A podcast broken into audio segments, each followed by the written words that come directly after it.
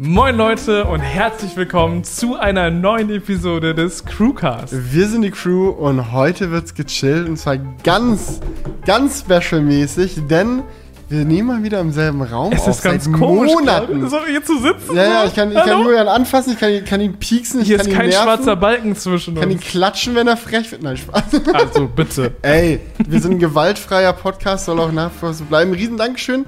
Geht auch raus an Sony für die Unterstützung bei der heutigen Episode. Die sind als Sponsor mit dabei. Und ja, ich freue mich, dich mal wieder hier in Leipzig zu haben, mein Guter. Es war richtig schön, ja, hier einfach mal wieder herzukommen. Gestern schon einen schönen Abend gemacht. Ich bin jetzt auch ein paar Tage länger hier. Und man kann schon mal so viel sagen, der nächste Crewcast, da werden wir auch wieder zusammensitzen. Und der danach auch. Danach aber dann nicht mehr. Und danach ist aber auch schon wieder genug. Wir entschuldigen uns auch für eine kurze Verspätung hier bei diesem Crewcast. Ja. Wir sind nicht mehr wöchentlich. Nein. Der wöchentliche Rhythmus wurde geworden.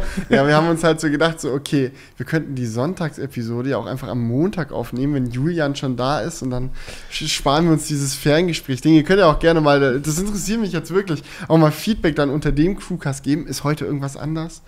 So, ja, also ist die Energie anders zwischen uns, Atmosphäre, wenn wir nicht anders sitzen. Ich weiß es auch nicht. Der Videofeed ist anders. Ja, der Videofeed ist anders und das, ich meine, früher war das unser absoluter Normalfall so, ne? Aber mittlerweile ist es einfach nicht mehr so. Ja, aber ich muss auch sagen, so bei diesen Podcasten, es gibt schon Sinn wöchentlich und wir sehen uns, wir halt auf der Distanz, wo wir mittlerweile wohnen, echt super schwierig umzusetzen. Und wenn man sich einfach in so ein Skype-Setup quasi reinsetzen kann, mit Kopfhörern und Mikrofon und man telefoniert so miteinander, so, das hat auch was Spontanes. Und ich muss auch sagen, ich mag das im Videofeed sehr, wenn man so zwei...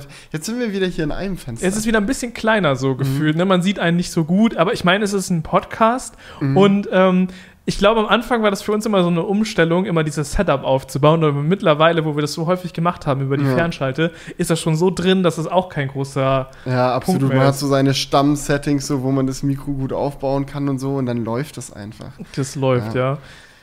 Es läuft sehr gut. Ich muss keine Überleitung machen. Weil normalerweise, ich gucke jetzt halt, ich bin jetzt wirklich gewohnt, in so einen Monitor zu schauen. Jetzt schaue ich Julian an. Ja. Sehe jede Schweißtropfen auf. Schweißtropfen, hallo! nee, dann wahrscheinlich hier bei mir. Also wieder ein warmer Tag heute. Ja, es geht wir hier nehmen hitzig immer her im Studio auf. Und es geht hitzig her in der Landschaft der Elektroladesäulen. Denn da gab es in den letzten Wochen, habt ihr vielleicht mitbekommen, eine richtige Bombshell-Info, ja, es wird alles anders. Besser vielleicht, man weiß es nicht genau, darüber diskutieren wir heute ein bisschen und auch ein paar andere Themen, freut euch drauf. Aber worum geht's? Tesla hat angekündigt, dass sie ihr Supercharger-Netz jetzt öffnen wollen für andere Hersteller. Ist das verrückt oder was? Ich wollte gerade auch schon eine Überleitung machen, wo ich so... es läuft bald auch bei anderen Elektroautos, wollte ich sagen. Nee, so. Aber tatsächlich ist die Sache die... dass das ja immer so das Alleinstellungsmerkmal mit von Tesla war, natürlich auch neben anderen Dingen, aber das war schon mit so das, und wir sind schon wieder beim Tesla, ne? Ja, das ist ganz aber das ist wirklich ein spannendes Thema heute, weil das war ja wirklich so mit eines der Dinge, die Tesla ausmachen. Man hat immer gesagt, boah, ich hole mir einen Tesla, und dann hat man auch das Supercharger-Netzwerk und das hat eben nur Tesla und jetzt hat Elon Musk halt so ganz lapidar, wie es fast immer macht, einfach ganz unverbindlich mal getwittert. in einem Tweet gesagt, so, jo, die Supercharger werden auch für andere Marken geöffnet und zwar weltweit, also alle Supercharger. Es beginnt aber wohl in Norwegen und das wird so peu à peu dann wahrscheinlich passieren. Es ist ja generell bei Tesla immer so eine Haltung gewesen, dass sie gemeint haben, hey, sie haben ja auch viele von ihren Patenten offengelegt, so, sie haben ja auch dieses Mission Statement, so, wofür die Firma eigentlich da ist, was das Ziel von Tesla ist. Und sie sagen immer, ja, wir wollen halt den Wechsel zu erneuerbaren Energien vorantreiben und alles, was dem generellen Wechsel hilft, ist im Sinne von Tesla. So sagen sie zumindest, das hört sich natürlich schön an. Und da hat Elon Musk auch immer gesagt, ja, und die Supercharger, die können wir natürlich auch gerne aufmachen für andere Hersteller, um das voranzutreiben. Nur bisher ist da nie was draus geworden. Also es stand immer mal so im Raum, dass Elon Musk so meinte, ja, können wir machen. Aber es gab keine Firma, die das irgendwie machen wollte. Es gab da nie irgendwie Infos dazu, wann das vielleicht passieren könnte, mit welchem Hersteller es passieren könnte. Ich glaube, es gab mal so eine Firma, die so ein ganz kleines Auto, irgendwie so ein Startup gebaut hat, die dann angekündigt haben, ja, wir werden auch Supercharger nutzen. Aber so wie die Ankündigung, die es jetzt gab. Ich meine, das klingt ja schon nach wirklich jeder darf in Zukunft einen Supercharger. Ja, und das Ding ist halt, es klingt immer so nice. Tesla möchte gerne die Energiewende vorantreiben. So kaufe ich den nur teilweise ab, muss man da auch mal sagen. Also es gibt natürlich ein paar Hintergedanken, die Tesla jetzt auch dazu motiviert, das zu machen, weil zwei Punkte. Einmal lässt sich damit natürlich generell Geld verdienen, weil einfach gerade, es ist nun mal so, Supercharger sind nicht voll ausgelastet. Größtenteils stehen die halt einfach nur rum und es sind, keine Ahnung, je nachdem, wo man natürlich ist, auch mal 50% oder mehr. Ich war neulich an einem Charger tatsächlich, kein Witz, 40 Stalls in Deutschland, so unterhalb von Köln, fand ich auch krass. 40 Stalls, 20 davon V2, 20 davon V3, also die hatten da schon 20 V2-Stalls und anstatt die auf V3 zu upgraden, haben die sich gedacht, na komm, dann machen wir halt nochmal 20 V3, also wirklich so 40 Schnellladestationen, ich war der Einzige, der dort geladen hat. Unter der Woche 13 Uhr oder so war das. Ja, und da also merkt man halt... Dienstag 13 Uhr, das ist einfach leer. Es ist an vielen Ladesäulen, auch nicht mal nur bei Tesla so, dass die aktuell nicht ausgelastet sind, außer man hat vielleicht echt so einen Spot, wo es sich gerade tummelt. Und natürlich lässt sich dann dadurch mehr Geld verdienen, wenn einfach jeder da laden kann. Ne? Ja, und auch so Situationen hat man ja auch manchmal so, keine Ahnung, es gibt jetzt halt irgendwie so EMBW-Charger oder Ionity-Charger, wo halt 4 Stalls sind. Mhm. So ein Ionity-Charger zum Beispiel bei Sangerhausen, der in der Ecke, komme ich relativ häufig dabei. Da sind eigentlich immer 2 kaputt. So bei einem ist das Display kaputt, die andere Säule geht gar nicht und dann sind noch 2 aktiv.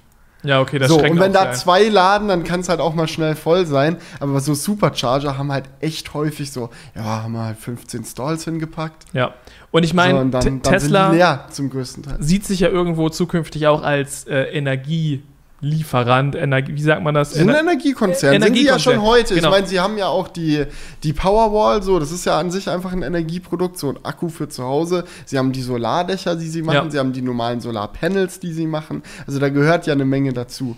Und Fahrstrom anbieten ist da einfach der nächste logische Schritt, auch für Leute, die keinen Tesla fahren. Und dann kommt neben dem, wir können damit mehr Geld verdienen, natürlich auch noch ein weiterer Aspekt dazu. Und zwar lässt sich dadurch auch der ein oder andere Topf an Fördergeld so ein bisschen betatschen, weil das geht bisher nicht. Man muss sich das ungefähr so vorstellen. Warte, ich bin jetzt Tesla, Julian ist jetzt die norwegische Regierung, okay? So hat es ungefähr gesehen. Hallo Norwegen, ihr habt doch geile Fördergelder, oder? Wir bauen richtig geile neue V3 Supercharger in eurem Land. Dürfen wir was von dem Geld haben, bitte? Nein, natürlich nur, wenn das für jeden zugänglich ist. Wir schütten ja nicht Geld nur Tesla-Fahrern in den Rachen. Ach so. Ja. Ah, habt ihr nicht gewusst, dass wir planen, das Supercharger-Netzwerk aufzumachen?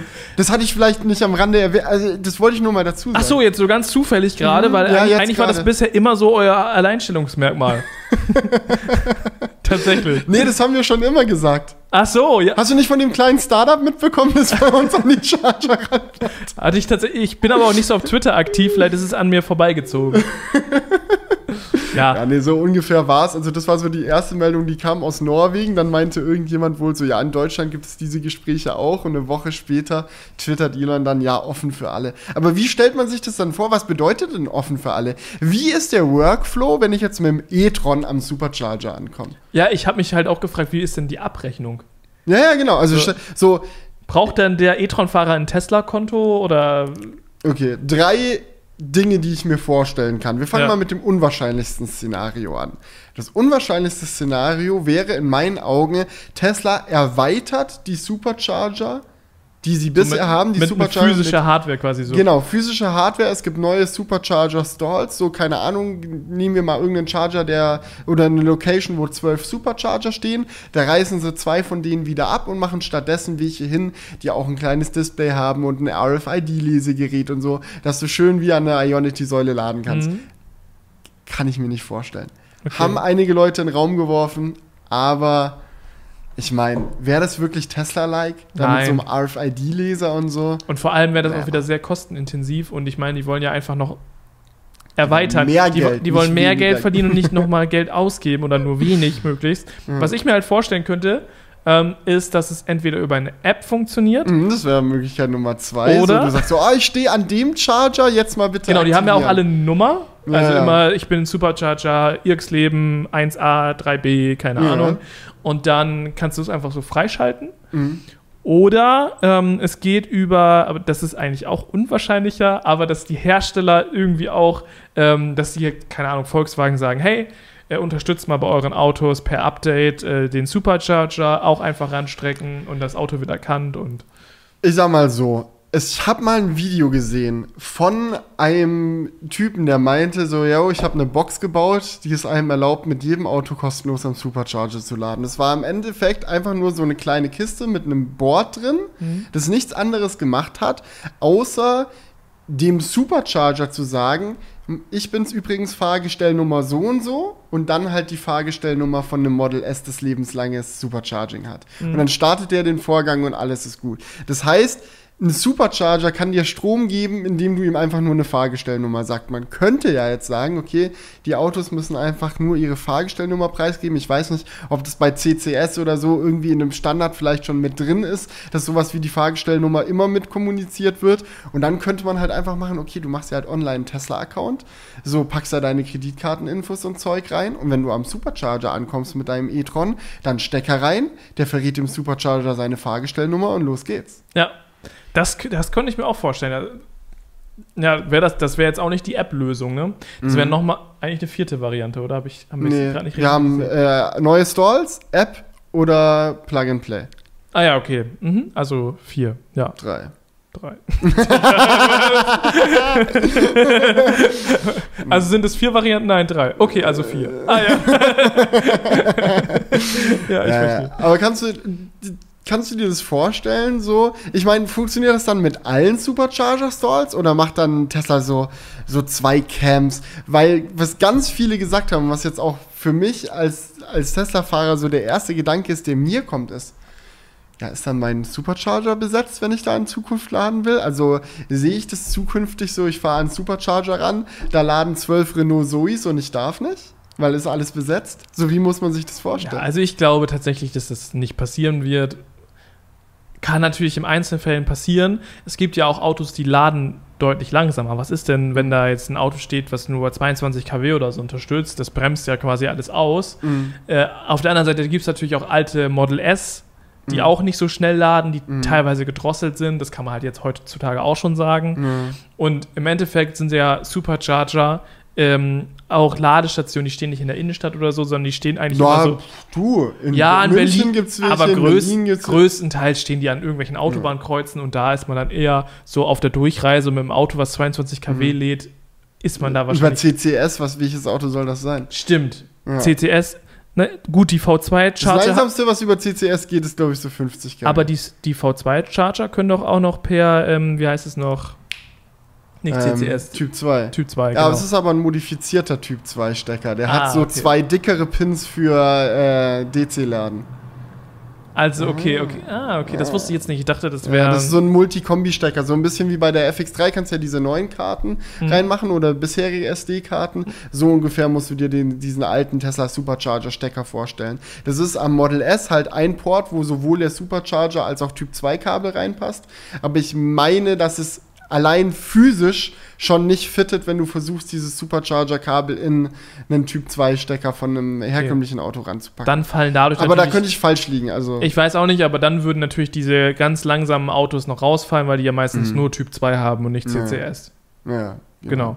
Aber gut, ich glaube, insgesamt, dass es eine geile Sache ist, weil es einfach mehr Leuten ermöglicht, mit einem guten Gefühl sich ein Elektroauto kaufen zu können, weil man jetzt einfach weiß, okay, wenn ich mir jetzt diesen ID.3, diesen Polestar oder sonst was kaufe, kann ich auch an Superchargern zukünftig laden.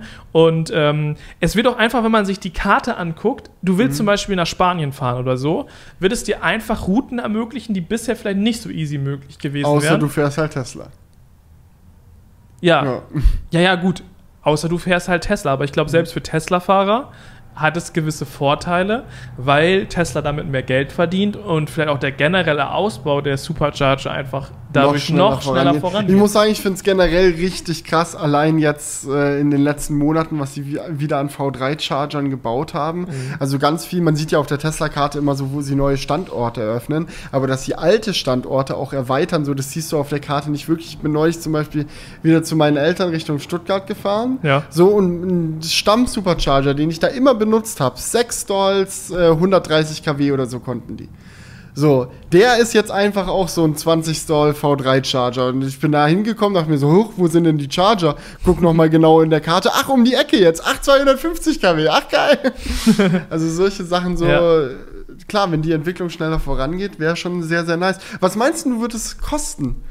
Wenn man also es wird auf jeden Fall mehr kosten als für einen Tesla-Fahrer. Weil wo sind wir gerade? 33 Cent oder so? Die ja, ich meine schon höher. Supercharger? Höher.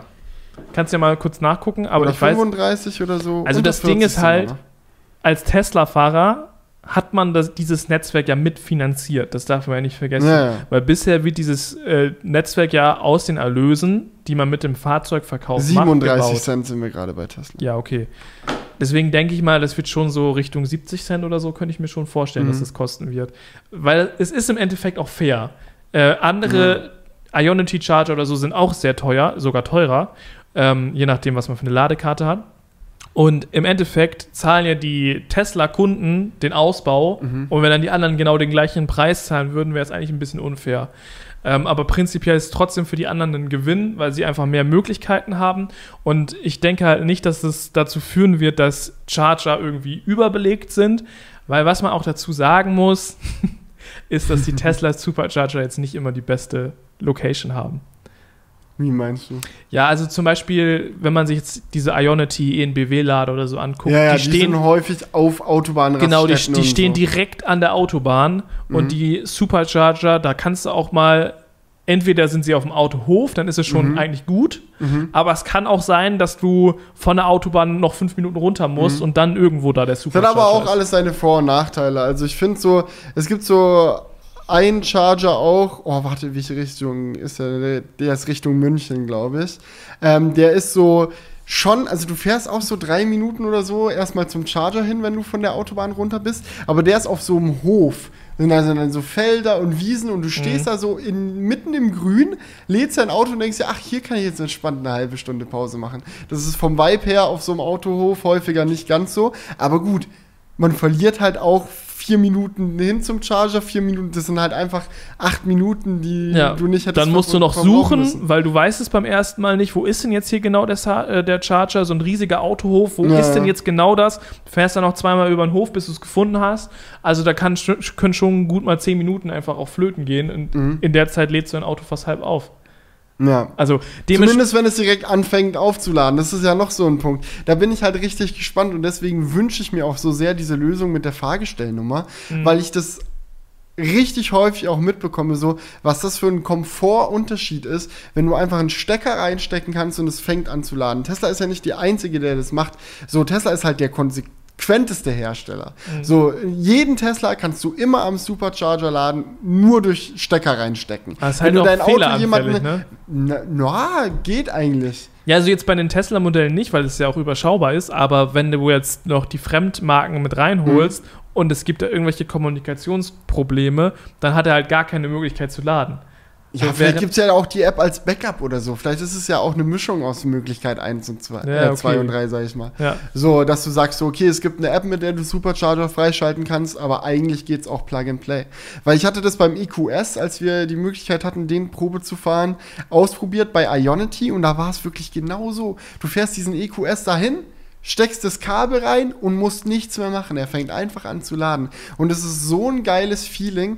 So, ich hatte tatsächlich neulich die Situation, wo ich noch mit Jonas und seiner Freundin unterwegs waren. So, und wir waren mit dem Tesla am Supercharger und wollten was essen gehen. Ja, ich fahre das Auto ran, stecke den Stecker rein und laufe los Richtung Pizzeria. Und Jonas' Freundin guckt mich so an und sagt so, willst du dein Auto nicht aufladen? Und ich so, hä, der Stecker steckt doch. Ja, das lädt doch auf. Und die so, ja, oder jetzt Karte oder App oder so. Nee, muss nichts machen. Das ist so, das ist wirklich, das ist ein Komfort-Feature, das darfst du nicht unterschätzen. Und ich hoffe, dass wenn die Supercharger aufgehen, dass es dann für alle so kommen wird. Ja, aber ich würde dieses Komfort- und Standort-Ding nicht ganz unterschätzen, weil es wird wahrscheinlich preislich jetzt nicht so sein, dass der Supercharger viel günstiger ist. Mhm. Und trotzdem, wenn ich jetzt einfach nur an der Autobahn Kilometer machen will und die Auswahl habe, ich fahre jetzt zum Ionity Charger, der direkt hier an der Raststätte steht. Mhm. Ich meine, so ein Abfuck ist es jetzt auch nicht, an der Raststätte zu stehen. Da sind auch meistens Bäume und so weiter. Und du weißt halt einfach, zu 100%, da ist ein Restaurant, zu 100%, da ist auch eine Toilette. So, das hast du bei Superchargern nicht unbedingt. Manchmal ist das nur das steht dann neben irgendeiner Tanke und nur wenn die auf hat, kannst du da auf Toilette gehen und so. Und es fühlt sich alles so ein bisschen sketchy teilweise an. Mhm.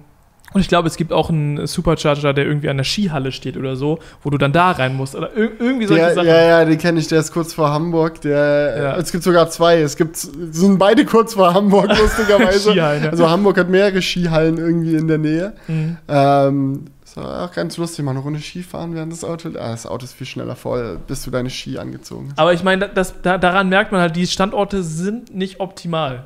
Ja, ist halt immer ein Kompromiss, keine Ahnung, ich weiß nicht, so was ich mir vorstellen würde, weil ich war jetzt auch neulich zum ersten Mal tatsächlich am Ladepark Hilden, was ich übelst geil fand. Das ist so die Art Raststätte, wie ich sie mir in Zukunft vorstelle. Ladepark Hilden, das ist halt wirklich so, du hast riesige Sonnendächer, dass du halt nicht in der knalle Sonne stehst oder nicht im Regen, je nachdem, was das Wetter gerade macht. Auf diesen Dächern sind Solarpanels, unter den Dächern sind die ganzen Charger, es gibt Supercharger, es gibt ein paar Fastnet-Charger, also egal mit welchem Auto du da ankommst, so du kannst laden. Die haben direkt dort unter denselben Dächern halt einen richtig geilen Bäcker mit übelst der großen Auswahl. Da ist ein Café, du kannst dich da reinsetzen, entspannen. So, das Klo ist direkt zugänglich, so, das ist perfekt. Das Einzige, was an diesem Ladepark nicht perfekt ist, ist die Location. Weil du musst so eine mega komplizierte Autobahnabfahrt nehmen, um da überhaupt hinzukommen. Mhm. So, und das ist ein bisschen scheiße. Aber wenn du dir vorstellst, dass man so ein Prinzip in Zukunft ausweiten würde, weißt du, einfach so Ladeparks direkt an der Autobahn. So, nicht unbedingt so, ja, hier ist halt eine Tankstelle und ein riesen Parkplatz für LKWs und that's it, sondern wirklich so ein Ladepark, das als ein Ding komplett konzipiert wurde. Ja. So, mit Klo, mit Essen, mit den Chargern, mit allem, was dazugehört. So, das finde ich richtig geil. Aber im Endeffekt gibt es halt diese Infrastruktur ja in Deutschland schon mit Raststätten. Und ich meine, die wird ein großes Interesse daran haben, dass bei sich dann auch, dass das halt möglich ist. Ich meine, es geht ja jetzt eigentlich bei den meisten Raststätten schon, dass da irgendwo eine Ladesäule steht, weil denen ja sonst auch die Kunden wegbrechen. Und ich meine, die haben eine extra Autobahnauffahrt, so, das ist alles schon vorhanden. Deswegen halte ich es für wahrscheinlich, dass dort dann einfach zukünftig hauptsächlich die Ladesäulen platziert werden. Und ich meine, dass es auch mit der Förderung zusammenhängt. Ich glaube, der Grund, warum diese Supercharger da nicht schon stehen, ist, weil Tesla die halt selber ich glaube, dass es einfach viel zu teuer ist, die da hinzubauen. Also wenn sich jetzt Tesla bei Tank und Rast so melden würde, so Leute, können wir bei euch auf dem Gelände mal Supercharger hinknallen und so, dass die dann sagen würden, so ja, an sich schon, ja, aber kostet so und so viel. Und dann vielleicht eine Ausfahrt weiter da auf der Wiese, da können wir doch auch. Ja, aber dann wären ja auch alle anderen Charger nicht da. Wie meinst du? Ja, warum baut denn Ionity da, wenn das da so teuer ist? Naja, Ionity ist ja auch an sich teuer, sage ich mal. Also ja, aber ist auch ENBW oder so. Ich glaube, dass es mit der Förderung zusammenhängt, dass wenn du staatliche Förderung bekommst, vielleicht dann auch diese Location na gut, bekommst. Aber andererseits, ich meine, es gibt ja auch so ein paar kleinere Raststättenketten in Deutschland, die Supercharger supporten, also diese 24-Stunden-Autohof oder wie die heißen. Okay. So, da hast du ja ganz oft sowohl Supercharger als auch Ionity. Aber bei diesen Tank- und Rastdingern habe ich es, glaube ich, noch nie gesehen. Und ich glaube, da hängt ja auch noch der Staat mit drin. Echt? Also es war ja mal Staat, wahrscheinlich hängt ja auch bei Sunnyfair mit drin oder was. Da muss die Regierung fürs Pinkeln bezahlen. Tank und Rast, das war ja mal ein staatlicher Konzern, früher Raststätten, und es wurde privatisiert. Ach, und es kann natürlich sein, ich google das mal kurz. Das interessiert mich jetzt aber auch. Dass da der Staat noch mit drin ist. Ich weiß nicht nur, ich habe, glaube ich, mal so ein Video gesehen, so, dass Tank und Rast so maximale Mafia ist. So gefühlt. Ja, warte, ich gehe mal hier auf den Wikipedia-Artikel, das interessiert mich auch. Ich muss hier mal kurz lesen. Gehört einem Typ, der ist einfach Chef, 60% der Aktien, sein Bums. Bei ihm läuft. Oder ihr. Unternehmensstruktur. Weil zum Beispiel Deutsche Post oder so ist ja auch privatisiert worden, aber da hängt der Staat ja trotzdem noch mit drin. Mhm. Ne? Deswegen kam ich jetzt auf den Gedanken, dass es vielleicht hier auch so sein kann. Und ich meine, gerade wenn du so nah an öffentlicher Infrastruktur arbeitest, ich meine, dass da zumindest eine enge Zusammenarbeit besteht, ist ja klar. 90% der Raststätten sind Tank und Rast. In Deutschland? Ja, krass. Ne? Also hat da das Kartellamt nichts dagegen. Ja, das merkt man, das war halt ein Monopol vom Staat. Mhm. Privatisiert und natürlich sind seitdem nicht so viele neue Raststätten gebaut worden. So. Ja, wird Zeit. Ja. Wird Zeit, dass wir neue Raststätten bauen und dann direkt geile Ladeparks. Und wenn wir es nicht hinbekommen, dann einfach Erde verlassen und alles vorbei. So haben sich zumindest Richard Branson und Jeff Bezos gedacht. Die ersten 2 Milliardäre, die ins Weltraum jetzt geflogen sind, beide mit ihren eigenen Raketen, das ist ja noch das Lustigste daran. Es sind nicht einfach 2 Reiche, die sich gedacht haben, ich kaufe mir jetzt ein Ticket fürs Weltall, sondern 2 Reiche, die sich gedacht haben, ich kaufe mir eine Firma, die Tickets ins Weltall anbietet. Und ich bekomme das erste Ticket, danke dafür. Aber ja. Ich finde es hier nicht mehr, ich lasse es jetzt mal, weil sonst bin ich ja beim Thema gar nicht mehr mit drin, wenn du jetzt hier schon den Themen-Switch machst. Ja, das ist, wir müssen unbedingt darüber reden. Ich meine, Raumfahrt, mal die Welt von oben sehen, ist doch saugeil. So warst du, als du diese Bilder gesehen hast, warst du auch nur im Entferntesten neidisch? Nein. So, weil so ging es mir. Ich saß da und dachte mir, damn, ich dachte da mir, sein jetzt. Was für eine unnötige Scheiße. Ja, ehrlich, ich dachte mir so, ey, nur damit jetzt ein Milliardär da einmal auf die Welt runtergucken kann, müssen so viele Tonnen Treibstoff verballert werden. So, es ist einfach so, wo ich mir so denke, ganz ehrlich, so bei wissenschaftlichen Sachen, okay, ist trotzdem, hat mega großen Fußabdruck, aber es hat uns in der Vergangenheit, glaube ich, auch viel gebracht. Ja.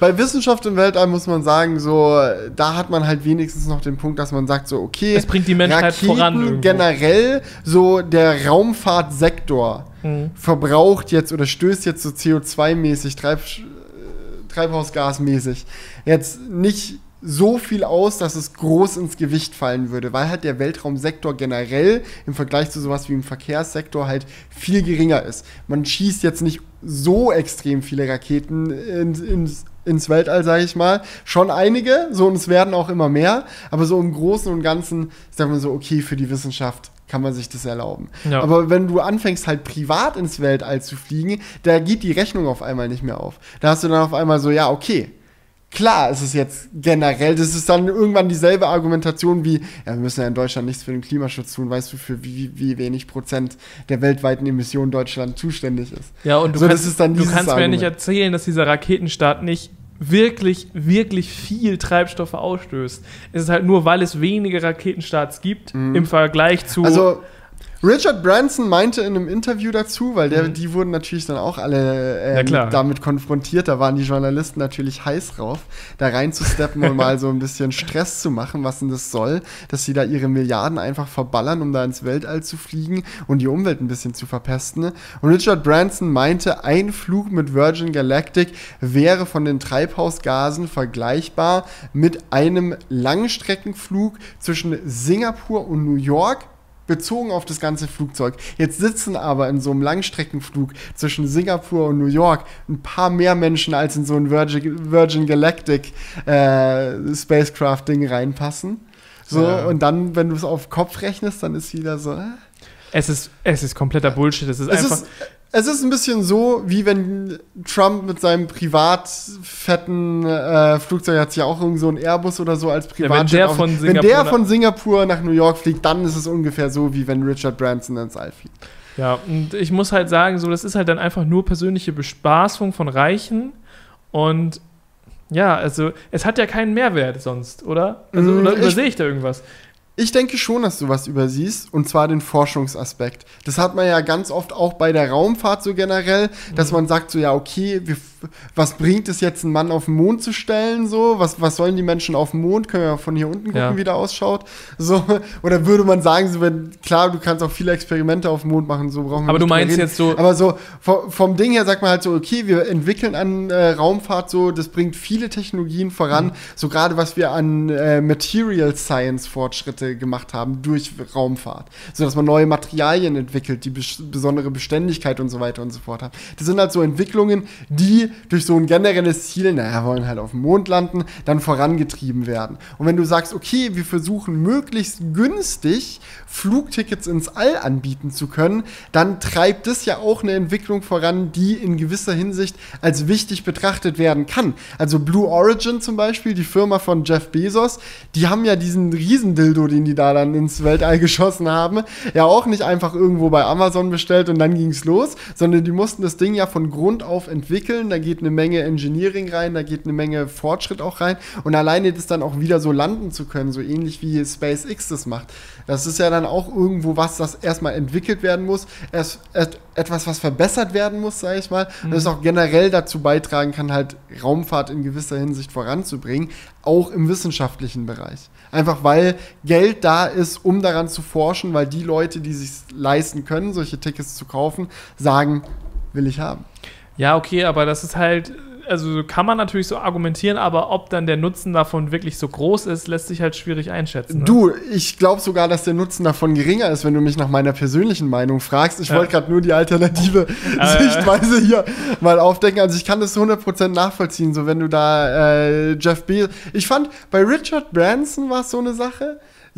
Auch Fun Fact, weiß nicht, ob du das wusstest, der hat seinen Flug vorgezogen, damit er vor Jeff Bezos noch ins All. Also, was, Jeff Bezos fliegt? Leute, können wir mal in den Terminkalender gucken? Ich muss vor dem da. Ja, weil sein Flug ist ja auch eigentlich unspektakulärer. Ansichtssache, er ist weniger hoch, er fliegt nicht ganz so weit hinauf. Es gleicht mehr einem Flugzeug, er fliegt halt einfach noch höher.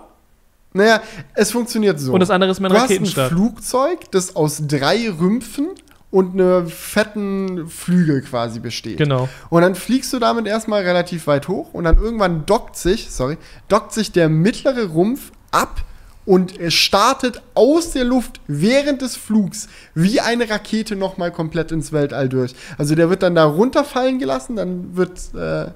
werden die Motoren aktiviert. Die Zündung aktiviert und dann wuff, to the moon. Aber nicht ganz to the moon, sondern nur 80 Kilometer über der Erdoberfläche. Jeff Bezos ist so 100, ein bisschen mehr als 100 Kilometer hochgekommen. Also nochmal, da die entspannten 20-30% noch oben drauf geschlagen. Ja gut, das ist halt so. Und da, aber trotzdem ist es halt, wenn man sich das überlegt, so Jeff Bezos fliegt höher mit einer anderen Technik, okay. Aber das muss er einfach vorziehen, um dann noch die Promo mitzunehmen quasi. Und das hat auch echt gut funktioniert, weil ich habe das gesehen, auf fast jedem Nachrichtenportal kam dann die Meldung, dass Branson als erster Milliardär ins All geflogen ist, einfach just for fun, so unter dem Motto. Und ich fand es auch super cool, weil erstens das Raumschiff sieht super cool aus. Also einfach diese Bilder, wie es sich dann abdockt und durchstartet ins All. Also das ist für jeden Science-Fiction-Fan absolut pornografisch gewesen, so das anzuschauen. So währenddessen Jeff Bezos fliegt halt ein Riesendildo da hoch. Das ist wirklich so viele Peniswitze. Und Jeff Bezos kann sich sowieso schon nicht davon retten, weil das Amazon-Headquarter ja auch schon ein Penis ist. Weiß nicht, ob du das mal gesehen hast. Ja, das sind so 2 Kugeln, wie so 2 Eier. Nein. Und dann in der Mitte so ein... Ja, das ist wirklich... Amazon Balls oder so kannst du mal eingeben. Dann findest du relativ schnell ein Bild von diesem Gebäudekomplex. Und dass jetzt auch seine Rakete noch oben schön dann... Also es war... ja, okay, das hatte ich, glaube ich, schon mal gesehen. Warte, das sind so Glaskugeln, ne? Ja, genau. Und dahinter ist halt noch dieses Hochhaus und wenn du es aus dem richtigen Winkel fotografierst, ist es halt echt einfach ein Penis. So. Und dann die Rakete auch noch. Also Leute gehen davon aus, Jeff Bezos hat definitiv ein paar Komplexe.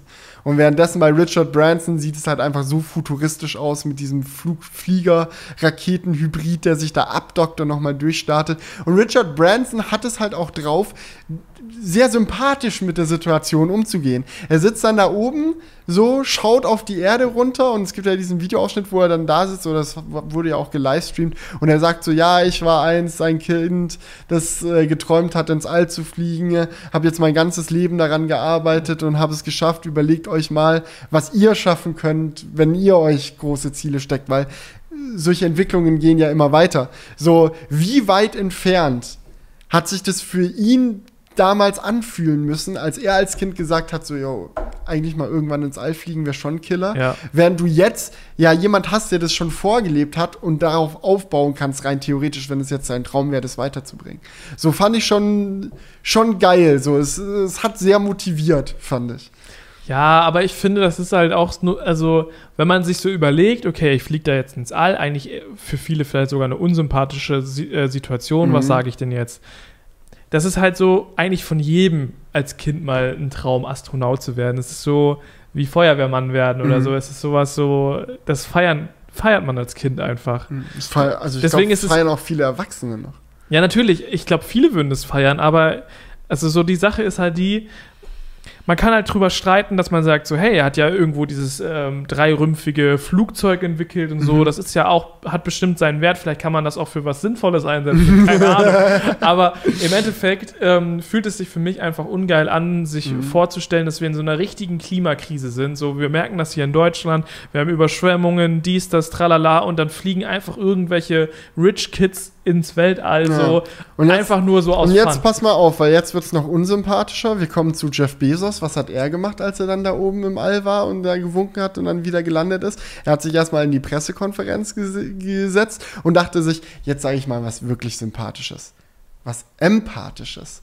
So, weil ich weiß natürlich, ich habe das nicht alleine gemacht. So, es ist nicht mein eigener Verdienst, dass ich hier hochgeflogen bin. Ich bedanke mich mal bei den Leuten, die das möglich gemacht haben. Und er sagt in die Kamera, thank you to every single Amazon customer and Amazon employee. You paid for this. Und so jeder unterbezahlte Amazon-Mitarbeiter, der da in irgendwelchen Lagerhallen scheiß Kisten schleppt, musste das gesehen haben und sich gedacht haben, du scheiß Wichser. Was soll das so? Fliegt da den Riesenpenis da ins All und sagt dann so, danke, dass ihr dafür bezahlt habt. Das ist echt, obwohl er natürlich, ich meine, besser als wenn er sich nicht bedankt hätte, so meiner Meinung nach. Aber ich kann schon durchaus nachvollziehen und ich bin da auch irgendwie gewissermaßen im Zwiespalt, so, weil ich deine Sichtweise echt wirklich, ich fühle, was du sagst, aber auf der anderen Seite steht bei mir so beinahe ungebremster Enthusiasmus für den Weltraum, für Raumfahrt allgemein und für alles, was da entwickelt wird, weil ich es alleine aus technischer Sicht schon so mega faszinierend finde, dass ich mir da auch denke, so ja, okay, mein Gott, aber wenigstens ich finde, hat er Danke gesagt. Ich finde, man kann nicht alles mit Enthusiasmus irgendwie rechtfertigen, weil so, du kannst auch einfach Fan von Pickup-Trucks sein und das mega feiern und hast da Enthusiasmus für und trotzdem ist es nicht geil, einen Pickup-Truck zu fahren. So. Na, es sei denn, es ist ein Rivian. Es sei denn, du bist Förster. Dann ist es ist nice. Nee, das Ding mit dem Rivian ist auch, es gibt so ein offizielles Video über diesen Blue Origin-Flug, wie so Jeff Bezos fliegt ins Weltall. Und das Video, also ich musste, als ich das Video gesehen habe, musste ich mir die ganze Zeit denken, wie hat sich Elon Musk gefühlt, als er das Video gesehen hat? Weil das ist eine schwierige Woche für Elon Musk. Erst fliegt Richard Branson ins All und er denkt sich, ja, so ein Wichser. Dann fliegt Jeff Bezos ins All und denkt so, und dann sieht er noch dieses Video, wie Jeff Bezos mit dem Rivian Pickup Truck zur Rakete hinfährt und da einsteigt. Also ich meine, Amazon hat ja gut in Rivian investiert, die bauen ja für die auch viele Lieferfahrzeuge, aber Elon Musk muss sich echt gedacht haben, so du kleiner Pisse, fährt da mit dem elektrischen Pickup Truck zu seiner Privatrakete, um ins All zu fliegen. Ja, ich glaube, da sieht er sich auch mit dem Cybertruck zur Falcon oder zum Starship dann hinzudriven. Und dann, Leute, ich fliege zum Mars. Aber Elon Musk ist selbst noch nicht geflogen, oder? Nee, tatsächlich noch nicht. Aber er hat schon häufig gesagt, dass er echt gerne zum Mars fliegen will, wenn es dann in absehbarer Sicherheit möglich ist. Weil bei aller Liebe fürs Weltall, diese Milliardäre aufbringen können, so hat man ja nach wie vor immer noch auch irgendwo den Respekt vorm Leben. So, man will sich da jetzt. Ist auch eine blöde Schlagzeile. Ja, Jeff Bezos wollte ins All fliegen, ist explodiert. Naja. Gott sei Dank hat er den Amazon-CEO-Posten noch abgegeben. Wirtschaftlicher Schaden hält sich in Grenzen. Toll. Das ist ja auch keine geile. Also meinst du, die haben sowas vorher geklärt? Ja, er hat ja seinen CEO-Posten abgegeben. Er ist ja nicht mal Amazon-CEO. Aber hätten die sowas geklärt, wäre er noch klar. CEO also, wenn du so ein mächtiger Mensch bist, hast du ein Testament nur für den Fall, dass du vom Bus überfahren wirst. Ja, okay, stimmt schon. Also, ja, stimmt. Wäre grob fahrlässig, wenn nicht. Habe ich mir noch nie Gedanken drüber gemacht, aber so, weil da ja so viel dranhängt, so an deinen Fingern. Ja. Ey, aber. Also, meine Meinung ist einfach negativ dazu. Es tut mir leid, so, du kannst mich auch nicht so hundertprozentig von überzeugen, so. Es ist so. Ich finde, es ist unterm Strich einfach keine so nice Aktion. Es wird vielleicht ein paar gute Komponenten haben, aber unterm Strich ist es einfach. Passt es nicht in den Zeitgeist rein, finde ich. So. Wir haben da, ich glaube, dass der Klimawandel echt ein großes Problem sein wird. Du, der wird nicht nur ein großes Problem. Ich finde schon jetzt ein ziemlich großes Problem. Ich meine, das ist aber ja das Problem abzusehen. Wird immer größer, so sagen wir mal so. Ja. Und dementsprechend ist es einfach irgendwie das falsche Signal, finde ich. So. Ja. Ja. Weil, so für diese kurzen Momente einmal die Welt von oben sehen, dann guck dir einfach eine Satellitenaufnahme an. Ey, was soll's? Ich glaube nicht, dass es auch nur ansatzweise dasselbe ist, sich eine Satellitenaufnahme anzusehen. Aber ich verstehe, worauf du hinaus willst. Ja, ja, es wird überspitzt gesagt, so, aber ja. Das ist so meine Meinung dazu. Ja, okay. Aber wenn man sowas macht, kann man ja wenigstens mal einen Vlog drehen und dann... Das wäre... Ja, das ist auf jeden Fall eine gute Überleitung, weil da muss man eigentlich einen Vlog drehen, wenn man nicht alles per Live schaltet, sowieso übertragen wird. Mhm. Aber ja, da kommen wir zu unserem Sponsor Sony, denn Sony hat heute tatsächlich eine neue Kamera vorgestellt, die ZV-E10. Das ist quasi der Nachfolger von der ZV-1, die letztes Jahr vorgestellt wurde. Ich sag quasi, weil es schon extrem viele Unterschiede gibt. Mhm. APS-C-Sensor, Wechselobjektive und so weiter und so fort. Größerer Formfaktor auch generell, aber die Kamera kann auch viel mehr als die ZV-1. Falls euch das genau interessiert, es gibt ein komplettes Video zu der ZV-E10 auf On Galaxy, könnt ihr gerne vorbeischauen. Bin ich ein bisschen eskaliert bei dem Kameratest, aber es hat auch mega Spaß gemacht. Okay, jetzt bin ich gespannt, wenn es jetzt will ich ihn sehen. Du hast es ja auch noch nicht gesehen, genau. Noch durfte ich ihn ja nicht sehen. Ich bin gespannt. Es kommt ja auch erst heute raus, die Kamera. Auf jeden Fall geht es eigentlich um die Vlogging-Challenge, denn Sony hat aufgerufen, dass ihr diesen Sommer einfach mal einen Vlog produzieren könnt, wenn ihr in den Urlaub fahrt oder sonst wo unterwegs seid. Es kann auch einfach im Alltag sein. Könnt ihr einen Vlog produzieren? Oder produzieren klingt direkt schon so professionell. Oh, ihr müsst euer fettes Equipment auch. Es geht ja eben auch gerade darum, dass du nicht unbedingt das fette Equipment brauchst. Ja, genau. Deswegen ist produzieren das falsche Wort. Irgendwie. Überlegt euch irgendwas Cooles, irgendeine geile Idee, die ihr als Vlog umsetzen wollt. Schnappt, was ihr habt, Kamera, Handy, scheißegal. Und schaut, dass ihr irgendwie halt einen coolen Vlog zustande bekommt. Darum geht's im Endeffekt. Holt die Legria wieder raus. Ah. Genau. Auf jeden Fall ist das Ding, ihr könnt einen Vlog shooten, den auf YouTube hochladen und macht dann bei der Vlog-Challenge dadurch mit. Es gibt dann noch ein paar Voraussetzungen, die könnt ihr einfach mal unten in der Videobeschreibung abchecken. Da ist das nochmal alles genau aufgelistet, wie ihr mitmacht. Und warum sollte ich mitmachen? Das ist die Frage. Genau, da wollte ich jetzt gerade zu kommen. Ne? Was ist denn der Anreiz? Einmal könnt ihr natürlich einfach für eure Ehre in Deutschland gewinnen und die Vlog-Challenge gewinnen. Ich meine, das ist schon cool. Aber es gibt auch eine ZV-E10 im Bundle zu gewinnen mit Objektiv und Pipapo. Also da seid ihr dann auch top ausgestattet, wenn ihr weitere Vlogs danach machen wollt. Und ja, dementsprechend könnt ihr deswegen mitmachen. Und als i-Tüpfelchen gibt es noch die Europameisterschaft quasi. Oh. Weil die Vlog-Challenge findet nicht nur in Deutschland statt, sondern in vielen Ländern in Europa. Ihr könnt quasi den besten Vlog EU-West machen. Genau, und da nicht nur EU-West. Und da könnt ihr dann im Endeffekt nochmal gewinnen. Und da gibt es dann so eine Endausscheidung, ein Finale. Ein Endfinale. Aber Julian, ich finde es sehr bescheiden von dir, dass du das Allerbeste noch bisher verschwiegen hast. Weil ich meine, eine Kamera zu gewinnen, mit der man auf höchstem Niveau so YouTube-Sachen produzieren kann, ist so das eine. Aber Leute, Julian ist der Auror. Juror. Auror. Richtiger Harry Potter.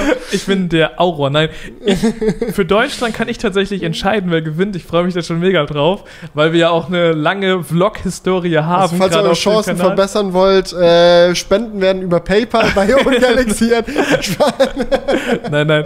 Ihr könnt einfach, wie gesagt, machen, was ihr wollt in diesem Vlog. Es geht auch nicht darum, die krassesten Shots unbedingt zu machen. Es muss einfach so das Gesamtpaket passen. Ich werde mir dann die besten davon anschauen und ja, den Deutschland-Gewinner küren, der dann in die Europameisterschaft, sage ich jetzt mal, mit weitergegeben wird. Genau, und ihr könnt aber eben die ZV-E10 gewinnen. Ja, vielen Dank für Sony auch für die Unterstützung bei diesem Crewcast. Aber ich sag mal so, ein bisschen höhere Motivation, wirklich das Beste zu bauen, was nur irgendwie geht, hat, glaube ich, gerade Samsung.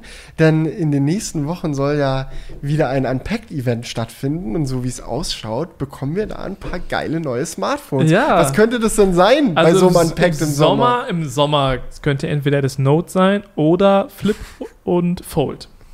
Es wird das Flip und Fold 3, es hat auch Samsung schon, also das sieht man auch an der Einladung eindeutig so. Note ist jetzt irgendwie vorbei. Ist das wohl vielleicht noch ein letztes Note irgendwie auf nächstes Jahr verschoben oder so? Keine Ahnung. Ich habe den Überblick komplett verloren. Ja. Was die Notes angeht, muss ich dir ganz ehrlich sagen. Aber ist auch halb so schlimm.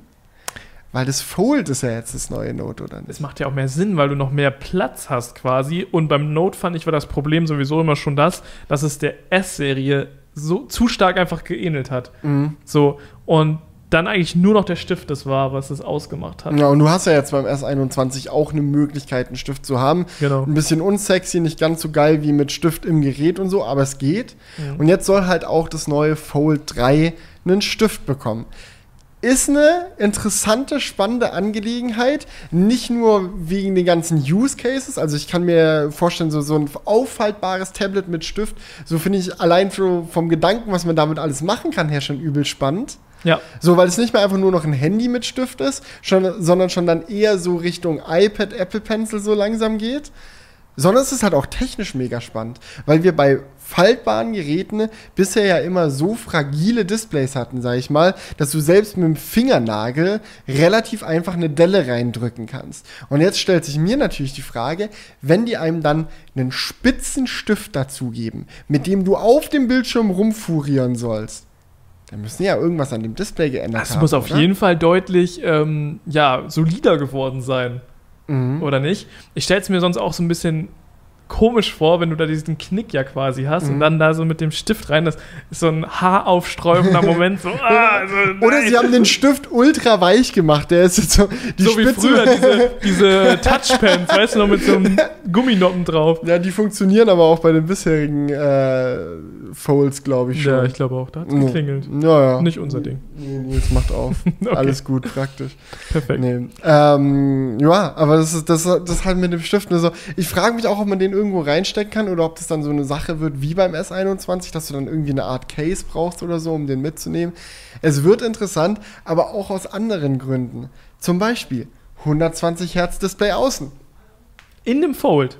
Ja, im Fold ist ja also aber nur das äußere Display, ne? Das Innere im zugeklappten Zustand. Das Innere ist ja seit letzter Generation schon 120 Hertz. Echt? Das ist an mir vorbeigegangen. Das Z Fold 2 hatte 120 Hertz innen, aber außen nicht. Und es war dann immer der Moment, du hast es benutzt, das war übel geil. Ja. Ich habe es eine Woche als Daily Driver gehabt, das war so nice. So 120 Hertz so auf diesem großen, aufgefalteten Bildschirm. Aber jedes Mal, wenn du zugeklappt hast, und es passiert ja schon häufiger mal, dass du diese Dinger zuklappst. Mhm. So alleine in der Hosentasche, so du holst raus, guckst, es ist immer das Display außen. So hattest du halt 60 Hertz. Und dieser Kontrast hat einen umgebracht. So, wenn du nur 60 Hertz hättest, okay. Das ist der direkte Vergleich immer, ne? So, man gewöhnt sich dran, alles gut. Und dann beim Z Fold 2, du klappst so auf. Oh, klappst du zu. Ja, das ist auf jeden Fall nice, aber aber der Stromverbrauch. Nee, alles gut. Ich glaube, das ist eine sehr gute Geschichte. Du kannst es ja auch drosseln wahrscheinlich. Ich wollte sagen, jetzt ist es mir wieder eingefallen. Ich finde es einfach generell krass, was es für ein verrücktes Panel einfach ist, dass sich zusammenklappen lässt, 120 Hertz hat, so was da für eine Technik hintersteckt. Das ist einfach beeindruckend. Und eine Selfie-Kamera über Loch ausgeschnitten, war ja beim Z Fold 2 auch noch mit drin, so. Genau, ja. Beim Dreier we will see. Es sieht aktuell so aus, als ob entweder an der Innenseite gar keine Kamera ist oder unterm Display. Auf der Außenseite soll aber ziemlich sicher eine Kamera unterm Display kommen. Da bin ich auch, also ich meine, von Samsung haben wir es, wenn mich nicht alles täuscht, noch nicht gesehen. Kamera unterm Display, oder? Es waren immer andere Hersteller. Also mit Kamera unterm Display meinst du auch, dass kein Loch ist, sondern einfach... Das Display ist ein Display und wenn du ein Selfie machen willst, wird ein gewisser Bereich auf dem Display schwarz und die Kamera kann da durchgucken. So, weil sie wie ein Fingerabdrucksensor unterm Display verbaut ist. Also, was soll das Display eigentlich noch können? Wenn das 120 Hertz, faltbar, S-Pen-Support. OLED wahrscheinlich? OLED, klar. Ja. So HDR-Support, auch ganz klar. Ich glaube, wir haben irgendwie so 1500 Nits-Peak-Helligkeit oder so bei diesen Panels. Ja. Und dann noch die Kamera unter dem Display. Alles. Früher hätte man gesagt, es muss noch einen 3D-Effekt haben. Aus den Zeiten sind wir raus. Nee, das lassen wir mal. HTC Evo 3D. So nee, das ist... bitte nicht. Ja. Das ist echt, also die 3D-Welle ist so abgeschwappt. Ich habe aber noch was für dich. Okay, das flippt noch. Nee, auch so, beim Fold noch. Okay. Was laut den Gerüchten vielleicht als Feature kommen könnte. Ist aber wasserfest. 1,30 Meter, sagen die Gerüchte. Also die also die Geräte, die am Anfang dafür bekannt waren, dass Staub reinkommt und das Panel kaputt macht, sind jetzt wasserfest. Ja, wichtig dabei, nur wasserfest, nicht staubfest. Hä, wie geht das? Also, hört das nicht irgendwie zusammen? Nicht unbedingt. Wasserfest, und damit ein Gerät wasserfest ist, muss es an allen Stellen, wo Komponenten verbaut sind, die durch Nässe kaputt gehen können, abgedichtet sein. Mhm. Damit es staubfest ist, muss es mechanisch so aufgebaut sein, dass jede Position, die ein Staubkorn erreichen kann von außen, unschädlich für das Gerät ist. Und das ist halt beim Fold nicht unbedingt gegeben. Du kannst ja das Panel in sich, das liegt ja quasi auf. Mhm. So, wenn du so ein Fold faltest, dann siehst du ja, dass das Panel so sich dadurch über dem Scharnier quasi auflegt. Ja. Und du kannst das Panel an sich ja wasserfest machen. So, dass es von oben bis unten einmal komplett abgedichtet ist und dann halt einfach von Wasser nicht zerstört wird. Ja, aber es kann ja dann trotzdem noch ein Staubkorn dahinter geraten, gegen das Panel drücken und es zerfetzen. So gesehen. Das heißt, es wäre wasserfest, aber nicht staubfest. Das ist eine komische Kombi, weil sonst ist das eigentlich immer so zusammen. Das ist immer zusammenhängend. Ja, weil du halt bei normalen Smartphones auch keine beweglichen Teile hast. Wenn du ein iPhone oder so nimmst und du machst es wasserfest, wo sollen dann da noch Staub rein? Aber bei so einem mechanischen Konzept wie so einem faltbaren Gerät, so mit Scharnieren und Zahnrädern und so, ist es halt, sind zwei unterschiedliche Dinge. Okay, könntest du dann theoretisch in der Badewanne das Fold unter das Wasser halten und im Wasser folden? Ja. Alter, das muss verrückt sein. Mit 120 Hertz und Kamera unterm Display. Also es wird wohl das abgefahrenste Samsung-Smartphone ever. So, davon ist auszugehen. Alter, das ist ja mega spannend.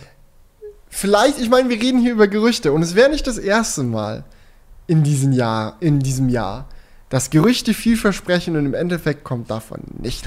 Ich sage nur Switch Pro. Ja. Ich sage nur, nichts kam ja jetzt. MacBooks auf der WWDC, da kam nichts, obwohl wir alles erwartet haben. Also die MacBooks müssen jetzt kommen. Ich habe extra mein MacBook Pro verkauft. Normale Helligkeit auf iPad Pro Displays. Ganz viele Dinge, die versprochen, aber nicht gehalten wurden dieses Jahr schon. Naja. Hoffentlich macht Samsung das nicht.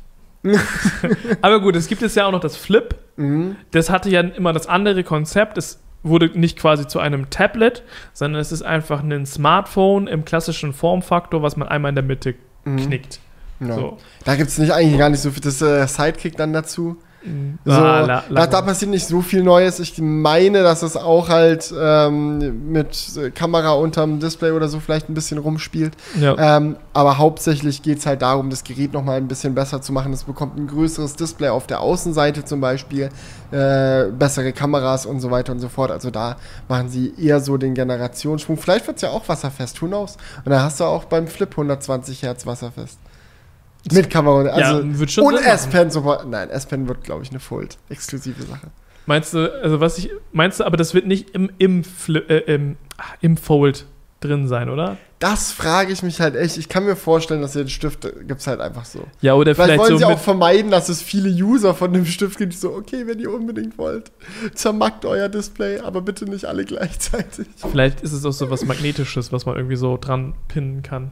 Oh, so Apple Pencil, ja, so iPad-mäßig? Apple Pencil-mäßig, ja. Ja, aber bei einem Gerät, das man in die Hosentasche steckt, das ist schon ziemlich... Ja, okay. Ich finde es auch schon beim iPad immer doof, wenn du es in den Rucksack packst oder so, der Apple Pencil bleibt ja nie dran. Ja, wahrscheinlich ist es... Ich kann es mir nicht vorstellen, dass es im Gehäuse drin ist. Das wäre schon auch crazy, weil es ist so ein fragiles Gerät, wo so viel Technik drin steckt, auf einem möglichst engen Raum und dann noch den Platz zu nehmen für diesen Stift. Ich glaube es irgendwie nicht. Ja, aber viel spannende Technik auf engen Raum steckt wohl auch im Valve Steam Deck. Digga, du bist ja heute voll im Flow. mit dem richtig im Flow. Ja, du, weil für die Samsung-Geräte, wir werden sehen, wenn sie rauskommen, was sie so können. Ah, ja. So, oder wenn sie vorgestellt werden. Steam Deck wurde vorgestellt. Das Steam Deck wurde vorgestellt. Da kann man schon wissen, was einen so ungefähr erreicht. Also, falls ihr das nicht mitbekommen habt, Leute, Steam Deck müsst ihr euch folgendermaßen vorstellen. Wenn ein Windows-Laptop, eine Xbox Series S und eine Nintendo Switch ein Kind hätten, dann und dieser Steam-Controller von früher, wenn diese vier Dinge im Kind hätten, ganz schöne Orgie, dann würde das Valve Steam Deck rauskommen. Nö, ist von allem was drin. Ja. Der generelle Formfaktor ist eine Nintendo Switch quasi. Also es ist jetzt nicht so mit abnehmbaren Joy-Cons und so weiter und so fort. Aber es ist schon ein Display mit an beiden Seiten. Mit Controller. Seiten. Genau. Ja, genau. Nur zusätzlich kommen halt noch Touch-Panels mit rein. Genau, das wäre dann das aus dem Steam-Controller. Dann... ja. Kommt noch dazu, was hatte ich noch gesagt? Gaming-PC? Es ist eigentlich, Windows-Laptop habe ich, glaube ich, gesagt. Es ist eigentlich ein Computer. Genau, so, aber ich glaube, halt, er läuft auf Linux. Er läuft auf Linux. Du kannst Windows installieren, wenn du willst. Genau, und Windows-kompatible Spiele laufen auch so drauf, meine ich. Also du kannst wahrscheinlich alles das machen, was du mit einem Gaming-PC auch machen kannst. Mhm.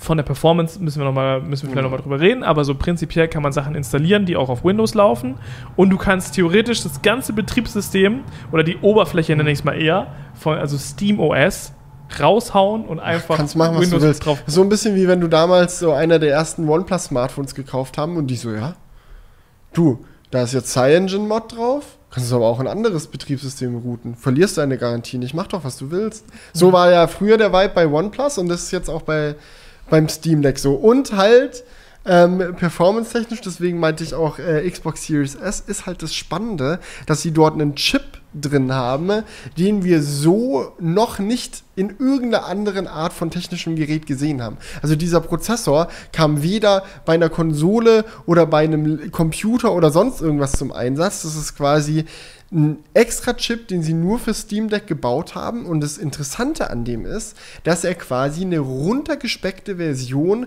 von dem Chip ist, der zum Beispiel in der Series S drin ist. Es ist eigentlich das Prinzip der Series S nochmal ein bisschen weitergedacht, weil es gibt ja viele Leute, die sagen so, okay, ich kann eine Xbox One X kaufen, da habe ich 4K 30 FPS oder so bei Forza. Ich kann aber auch eine Series S kaufen, da habe ich zwar nur Quad HD, kein 4K mehr, aber 60 FPS, Raytracing und all die geilen neuen Technologien, die dazugehören. Mhm. So, und das ist beim Steam Deck halt auch so, das sind nicht einfach halt, ja, halbwegs leistungsfähige PC-Komponenten, die da reingeschraubt wurden, sondern sie haben gesagt, hey, wir nehmen diese neue Architektur, die effizient so Dinge wie künstliche Intelligenzberechnungen, so Neural Engine Stuff machen können. So, die so Sachen wie Raytracing machen können, weil sie von der Struktur schon so aufgebaut sind, dass sie das drauf haben, und skalieren das noch weiter runter, damit es genau ins Steam Deck reinpasst. Und das finde ich halt super cool. Ja, ja. Das Ding ist halt, ich bin halt super gespannt, wie die Performance wirklich ist, weil das Display ist halt 720p, also genau wie bei der Switch. Mhm. Und da passt es mit dem Formfaktor sehr gut zusammen, weil du hast für 720p kompakte. Was wollte ich gerade sagen? Sehr potente Komponenten. So, da bin ich gerade durcheinander gekommen. Kein Wunder, sind auch viele wilde Wörter in einem Satz. Und es klingt sehr gleich. Sehr potente Komponente. Komponenten. Ja, sind da verbaut. Man muss einfach sagen, von der Hardware viel krasser als eine Switch, ne? Wenn du dir überlegst, was da für ein Uralt-Chip drin ist. Ein Tegra, oder heißt das ja? Ja, das ist so ein Nvidia Tegra First Gen noch so. Das ist dieser, der... Alter, ja. Es gibt mittlerweile 2 neuere Generationen von dem, aber... Tja, es ist, also wenn man sich das mal überlegt, ist das kein krasser Chip, der jetzt in der Switch drin ist. Und ja, Valve geht einfach den komplett anderen Weg und haut da das Krasseste rein, was man in diesem Formfaktor wahrscheinlich reinmachen kann. Und dann sagen sie, ja Leute, wenn ihr es haben wollt, 400€, ne, kauft euch. So, also das ist halt auch so ein Punkt. Das checke ich gar nicht, wie das überhaupt möglich ist, dass sie so ein Ding... Du kannst es ja nicht mal nur unterwegs benutzen. Das hat jetzt kein Dock oder so, wie die Switch, dass du es so an den Fernseher anschließt und dann deinen Controller in die Hand nimmst oder noch besser die so links und rechts rausleitest wie Joy-Cons. Aber das Ding hat einen USB-C-Port. Du kannst einfach jegliche Art von USB-C-Hub, die dir einfällt, anschließen und dann rein theoretisch auch mit Maus und Tastatur so an einem Monitor irgendwie so ein, keine Ahnung. Aber da kommen wir zu dem Punkt, den ich gerade angesprochen habe. Dann reicht doch die Grafik nicht mehr, oder? Das ist halt die Frage. Ja, dann willst du ja auch mehr als 720p haben, wenn du jetzt an dem Monitor sitzt. Ich sag mal so, wenn du da jetzt Cyberpunk in 4K drauf spielen willst, wahrscheinlich nicht die beste Idee. Aber es gibt ja auch eine Menge Spiele, die du da einfach auf niedrigeren Settings spielen kannst. Also die meisten aktuellen Spiele werden ja auch, gerade wenn sie für Windows rauskommen, nicht einfach auf den Markt geworfen, so nach dem Motto, ja, das brauchst du halt den fettesten Gaming-PC und dann läuft das und ansonsten fick dich. So, sondern du kannst ja auch auf älterer Hardware meistens mit runtergedrehten Settings spielen. Und genauso wie die Series S halt auch schafft, so okay, wir machen Auflösung runter, das kriegen wir schon hin. Kannst du auch sagen, gut, Steam Deck wird dann wahrscheinlich so, wenn du nicht über 1080p hinausgehst, auch viele coole Sachen machen. Ich meine, Anno oder so wird das Ding ja jetzt nicht umbringen. Kommt drauf an, auf welchen Settings du spielst. Nee, aber ist schon eher natürlich nicht so aufwendig wie jetzt Cyberpunk oder so. Aber ich finde es einfach geil, dass es in so einem Formfaktor, also dass du so viel Freiheit in so einem Formfaktor hast. Mhm. Weil sonst die Switch lebt ja davon, dass sie sehr einheitlich ist, genau und dafür programmiert wurde. So alles die Spieleentwickler wissen genau, wie der Prozessor funktioniert. Ja. So große Probleme, die mal auftauchen, wie zum Beispiel, dass Controller anfangen, einfach abzudriften, können sofort unter Kontrolle gebracht werden, indem man einfach eine kurze... Das ist immer noch ein Problem. Ich bin mal gespannt, wie die neuen Joy-Cons dann an der Hole... Wahrscheinlich driften die auch. Ja, aber also es lebt halt über einmal geringe Auflösung bei der Switch und natürlich auch einfach Optimierung. Und Grafikstil. Und der Stil, der ist ja auch immer sehr, ich sag mal, reduziert. So die Grafik. Das ist halt nie so wirklich... Fotorealistisch. Fotorealistisch, genau. Mhm. Da sind wir wieder bei diesen ganzen schönen Vokabeln. Ja. Naja. Aber beim Steam Deck kannst du ja wirklich alles drauf machen. So, du könntest da wahrscheinlich sogar... Bitcoins meinen, wenn du willst. Du könntest ja wahrscheinlich sogar deine Steuerabrechnung drauf machen mit einem Steuerprogramm, so, und dann... Nicht nur wahrscheinlich, das geht. Du schließt Maustastatur an, let's go. Du musst nicht mal Maus und Tastatur anschließen. Du kannst auch diese Touchpads sitzen, du kannst diese Touchpads benutzen, weil das ist auch so, man fragt sich so bei dem Ding, es sieht auch ein bisschen komisch aus, weil so die Knöpfe so ganz in der Ecke sind und so. Mhm. Du kannst halt normal zocken, so mit 2 Joysticks und so, wie ein normaler Controller. Und dann sind da auch diese Touchpads und du fragst dich, warum, und dann fangen die an, das in den offiziellen Videos so zu erklären, so ist halt für Strategiespiele und so. Für Sachen, die man eher mit Maus zocken kann, haben wir halt ein Trackpad da drauf gemacht. Wie ein Trackpad. Ja. So, aber soll wohl recht gut funktionieren, dass man dann mit dem Daumen dann da so, also Anno on the go mit dem Daumen so auf dem, siehst du dich da? Ich spiele gerade nicht mehr so viel Anno. Ja, aber so als jemand, der generell den Gedanken nicht fremd ist, Anno zu spielen. Ich sehe mich da sehr. Oder wo ich mich auch sehe, ich sehe mich damit im Bett chillen und Anno zocken. Yes. Oder Siedler von Katan. Und wenn der Gegner dich platt macht, sagst du, okay, jetzt wird's ernst. Nimmst das Ding, batscht es ins USB-C-Dock, Maus und Tastatur wird rausgeholt und dann gibt's aufs Maul. So in der entspannten Aufbauphase, dann kann man sich aufs Sofa chillen. Ja. Aber ich muss sagen, mich reizt es schon echt sehr, das Ding zu bestellen. Also so wenigstens mal ausprobieren. Es soll Frühling 2020 rauskommen wohl. 22? 22, ja. Ja. Entschuldigung. Okay. Ja, ja, und dann wird man einfach mal sehen, ne? Also ich frage mich halt echt, wieso dieses Ding überhaupt existiert. Das ist so mein großer Punkt. Vor allem, wir haben gerade so eine richtige Chip-Shortage und die haben einfach ihren eigenen Chip nur für dieses Gerät und wollen es irgendwie schaffen, das im großen Stil rauszubringen. Na, das hat ja niemand gesagt, dass das im großen Stil rauskommt. Vielleicht wird es ja übelst schwer, die Dinger zu bekommen. Aber dass es auch so günstig ist, weißt du, die müssen Verlust mit dieser Hardware machen. Es geht gar nicht anders. Ich kann mir das nicht vorstellen, dass nur durch den Verkauf von so einem Ding bei 400 €, so inklusive Steuern und alles. Mhm. So, wenn ich das Ding im Mediamarkt kaufe, wie viel sollen da bei Valve noch ankommen? So, verstehst du, was ich meine? Das ist ja komplett vorbei. So, und bei Konsolen hat man das ja häufiger, dass sie sagen, ja gut, so PS5 Digital Edition zum Beispiel ist ja auch nochmal 100 € günstiger, obwohl nur so ein 10-Euro-Komponente fehlt. Ja, vor allem... Aber... Ja, sorry. Es ist das Ding ja auch das, dass du theoretisch dir Windows drauf machen kannst, dir einfach den Epic Launcher gönnen kannst und dann... Das meine ich ja. Du musst so, ja nicht mal... Du hast normalerweise so, PS5 Digital Edition kann deswegen so günstig verkauft werden. Ich meine, die normale PS5 macht schon Verlust. Aber Digital Edition ganz besonders deswegen, weil du keine andere Wahl hast, außer im Sony Online Store die Spiele zu kaufen. Und da macht's dann Katsching bei Sony. Ja. So, klar, weil du verdienst halt an der Provision so von den Games, aber sie bringen dieses Steam Deck raus, klar ist da SteamOS drauf. Aber du, wer sagt denn, dass du da neue Spiele kaufst? So der Epic Game Launcher. Gut, aber die meisten werden es wahrscheinlich einfach so machen. Ja, aber trotzdem so allein, dass es geht, finde ich so krass. Ja, also echt ein spannendes Gerät, muss ich sagen. Ja. Kann man das schon vorbestellen? Ich meine, dass man sich in einen Newsletter eintragen lassen kann, der einen darüber informiert, wenn die Vorbestellungen starten. Also wir sind noch so 5 Ecken voraus. Aber vielleicht kannst du ja beim Gaming-Händler deines Vertrauens oder so schon mal anmelden oder irgendwie so, I don't know. Ja, wäre geil. Haben die eine Pressestelle? Ich frage für einen Freund. Ich weiß es so nicht. Die Testgeräte für YouTube-Videos rausschicken. Das müsste man mal in Erfahrung bringen. Aber finde ich sehr spannend, das Ding. Und ich finde es halt auch cool, weil es halt was ist, das so nicht mal so ähnlich schon existiert hat. Das ist für mich sowas komplett Neues. So klar, es gibt Windows-Switch-Alternativen. So 1, 2 Hersteller haben sich schon daran bemüht, aber das so komplett durchzudenken, so alles dafür anzubieten, einen eigenen Chip dafür am Start zu haben, der auch noch Sinn macht, weil er die modernsten Techniken, so Sachen wie Raytracing halt einfach so in den Rahmen verpackt, dass es auf einer niedrigen Auflösung auf dem portablen Screen Sinn macht. So, boah. Chapeau an Valve und ich hoffe, dass das Ding gut ist. Dann kommt so an, fällt ständig auseinander, Akku hält eine halbe Stunde. Naja. Du gehst einfach auf eine LAN-Party mit dem Ding. Kannst du auf deinen Laptop. Du setzt dich, ja Jungs, macht mal da, baut mal euren Tower-PC auf, ich setze mich aufs Sofa, ne? Dann bis gleich. So. Ja, aber gut. Wir können festhalten. Also das müssen wir auf jeden Fall auf dem Schirm behalten, dieses Gerät, weil ich finde es mega spannend. Die Performance im wirklichen Gebrauch, das würde mich dann nochmal interessieren. Aber wenn die läuft, ist es echt sau nice. Ist wirklich. Und dann hat man im Endeffekt auch wieder keine Zeit damit zu spielen. Dann verstaubt es in der Ecke. Naja, aber gut, in diesem Sinne würde ich sagen, vielen Dank Leute fürs Zuhören, fürs Zuschauen.